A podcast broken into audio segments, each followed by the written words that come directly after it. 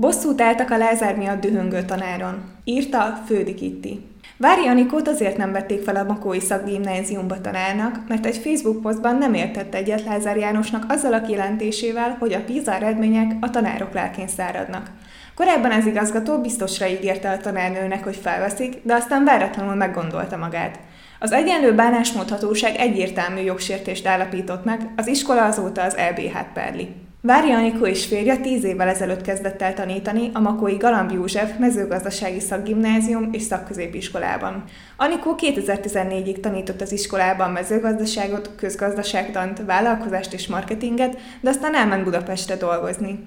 Mikor 2016-ban úgy döntött, hogy mégis visszatérne, jelentkezett az iskolába, ahol már a vezetőség és a tantestület is jól ismerte. Az iskola igazgatója biztosra mondta, hogy felveszik, hiszen éppen akkor volt megüresedés. Vári Anokó meg is pályázta az állást, de még aznap megosztott egy Facebook bejegyzést arról, hogy Lázár János szerint a PISA eredmények a tanárok hibája. Két nappal később pedig az igazgató a férjén keresztül megüzente, hogy a poszt miatt nem veszik fel. Azóta természetesen más az iskola sztoria az esetről. Vári Anikóval Maros Lellén az otthonában találkoztunk, ami tele volt két kisgyerekének rajzaival. A férje és ő is okleveles agrármérnökök, de később mindketten megszerezték a tanári végzettséget is. 2007-ben Mosonmagyaróvárról költöztek ide, és mindketten állást kaptak a Makói mezőgazdasági gimnáziumban. Évek óta ismerik az igazgatót és az ott dolgozó tanári testületet. Anikó férje vezetőségi tag volt a nyár végéig, most szaktanár, Anikó maga pedig rengeteg projektet, pályázatot csinált korábban az igazgatóval együtt. Amikor a nő visszatért Budapestről, még csak a férje említette meg az igazgatónak, hogy visszajönne dolgozni. Az igazgató azt mondta, hogy valószínűleg csak részmunkára fogja tudni felvenni, de később nem így alakult. Az a tanár, akit korábban Anikó helyére vettek fel, ott hagyta az iskolát, ezért az intézmény egy álláskereső hirdetést rakott fel a közigállás.gov.hu-ra. Ebben az álláshirdetésben feltételként kötötték ki a főiskolai szakirányú végzettséget, a mérnöktanári végzettséget és azt, hogy a jelentkező teljes állást vállaljon. Anikónak eredetileg az volt a terve, hogy a gyerekek miatt csak részmunkaidőt vállal el, de végül arra jutott, hogy a teljes állás is megfelel neki, hiszen egy pedagógus állás elég rugalmas tud lenni. Minden szükséges feltétel megvolt, hogy elnyerjem az állást. Emellett nyilván ismert az igazgató, ismertek a kollégák, ismertem az iskolát, nem tévedek el a folyosón. Tehát számos olyan előnyt tudhattam magaménak, ami egy teljesen új kollégának nincs, mondja. Bár már korábban is volt szó arról, hogy visszaveszik, az igazgató azt javasolta, hogy mindenképpen adja be a pályázatát, mert csak így tudják felvenni. Rajta kívül akkor még egy ember jelentkezett, de neki nem volt meg a szükséges képesítése. A nőnek éppen ekkor tett egy cég egy ajánlatot, hogy menjen hozzájuk pályázatíróként dolgozni. Anyuka inkább tanítani szeretett volna, de hogy ne essen a két cég közé, írt egy levelet az iskola igazgatójának, amiben arra kérte, hogy mondja meg, mennyi esély van arra, hogy őt veszik fel, mert akkor visszautasítja a cég ajánlatát. Az igazgató azt írta neki, hogy szerinte vagy 70%-ban, vagy részmunkaidőben tudják felvenni, noha az álláshirdetésben teljes munkaidőről volt szó, de a levél lényege az volt, hogy biztosan őt választják. A munkaidő mennyiségén még maga az igazgató is vacillált. Anikó beadta a pályázatot december 9-én egy pénteki napon, és még ugyanazon a napon a következőt posztolta a Facebookjára. A rendszer rossz, alkalmatlan, kritikán aluli. Eddig vitte az oktatást a saját tehetetlensége, ami mostanra kifulladt. Alkalmatlan állami vezetők, alkalmatlan minisztériumi, fenntartói vezetők is dolgozók, sok esetben tisztelet a kivételnek, és bábként az iskolák élére pakolt igazgatók, néhány kivétel itt is akad, fáradt, kiégett, reményt vesztett tanárok. Csak azért, amit az oktatással és ezen keresztül több generáció életével, esélyével tett ez a kormány, a legsúlyosabb büntetőjogi felelősségre vonást érdemelne.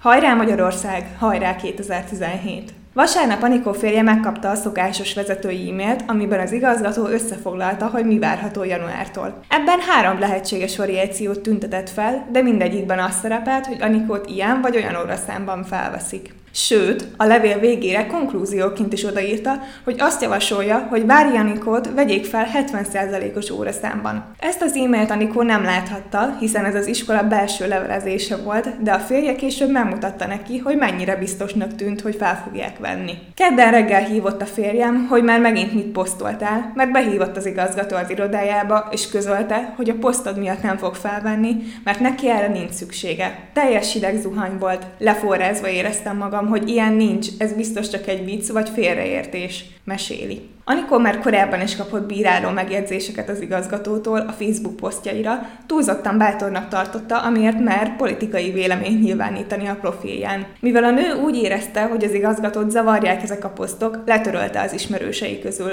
Mindez több évvel ezelőtt volt, de most mégis visszaköszönt. Miután a férje felhívta a hírrel, írt egy e-mailt az igazgatónak, hogy igaz, amit a férje állít, de erre a levélre a mai napig nem kapott választ. Miután a férje felhívta a hírrel, írt egy e-mailt az igazgatónak, hogy igaz-e, amit a férje állít, de erre a levélre a mai napig nem kapott választ. A férj még a hatóság vizsgálata előtt rájött, hogy az igazgató helyettes láthatta a posztot, és mutathatta meg az igazgatónak. A férfi jelezte az igazgatónak, hogy nem tud együtt dolgozni az igazgató helyettessel, mert szerinte gyomorforgató, amit tett. Ekkor az igazgató egy kicsit megváltoztatta a történetet, miszerint nem az igazgató helyettes figyelmeztette, hanem a minisztériumból kapott felszólítást, hogy ne vegyék fel a nőt. Ez azért hihetetlen, mert a minisztérium gyakorlatilag azt is ellenőrzi, hogy hány WC papírt vesz az iskola, de ezekbe a dolgokba nem szól bele. A felvételre kerülő kollégák anyagait soha nem kérte be a minisztérium. Mondja Anikó. Anikó sokáig tépelődött, hogy mit tegyen, de végül úgy döntött, hogy ezt nem hagyhatja annyiban, ezért a taszthoz, majd velük együtt az egyenlő bánásmód hatósághoz fordult. A hatósági vizsgálat megerősítette a férj gyanúját, hogy az igazgató helyettes volt az, aki látta a Facebook posztot,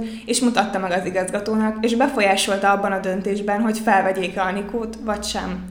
Ahogy megkezdődött a vizsgálat, az iskola új álláspontra helyezkedett, és bár korábban az igazgató hiába mondta meg Anikó férjének, hogy a poszt miatt nem veszik fel, már mást állítottak. Az ő verziójuk szerint azért nem vették fel a nőt, mert korábban jelezte nekik, hogy csak részmunkaidőt tud vállalni. De mivel ez egy teljes állású hirdetés volt, meg sem nézték a pályázatát. Anikó azt mondja, hogy ez nem igaz, hiszen neki kezdettől fogva mindegy volt, hogy milyen formában veszik fel, ráadásul ő az álláshirdetésre jelentkezett, tehát tisztában volt a feltételekkel. Az állás feltételeit egyébként az a tanár sem teljesítette, akit végül felvettek Anikó helyett, mert nem volt meg a képesítése. A hatóság megállapította, hogy életszerűtlen, amit az igazgató állít, kimondták, hogy jogsértés történt. Az iskola ezért perelni kezdte az EBH-t, amelynek januárban lesz a tárgyalása. Az iskola azzal próbál fogást találni Anikó történetén, hogy nem az eredeti posztot vette az EBH figyelembe. Ugyanis a poszt első verziójában volt egy plusz mondat a lincselésről, amit Anikó is meredeknek érzett, ezért pár órával a közzététel után kitörölte. Az igazgató helyettes, aki észrevette a posztot, lementette print screenben, és most ezzel próbálnak érvelni, miközben állítják, hogy de egyébként nem ezért utasították el Vári Anikó jelentkezését. Anikó férje most egy rendkívül rossz légkörben dolgozik az iskolában, a hatósági vizsgálat óta pedig nem hívják meg a vezetői értekezletekre. Ez a történet pedig azért különösen szomorú, mert az igazgató korábban erősebb szakmai viszonyt ápolt mindkettőjükkel, mint bármelyik másik kollégájukkal. Az az igazság, ha ő válaszol az e-mailemre, vagy felhívott volna, akkor ez az egész lehet, hogy másképp alakul mondja Anikó. Az ügyben megkerestük az iskolát is, de a cikk megjelenéséig nem kaptunk választ.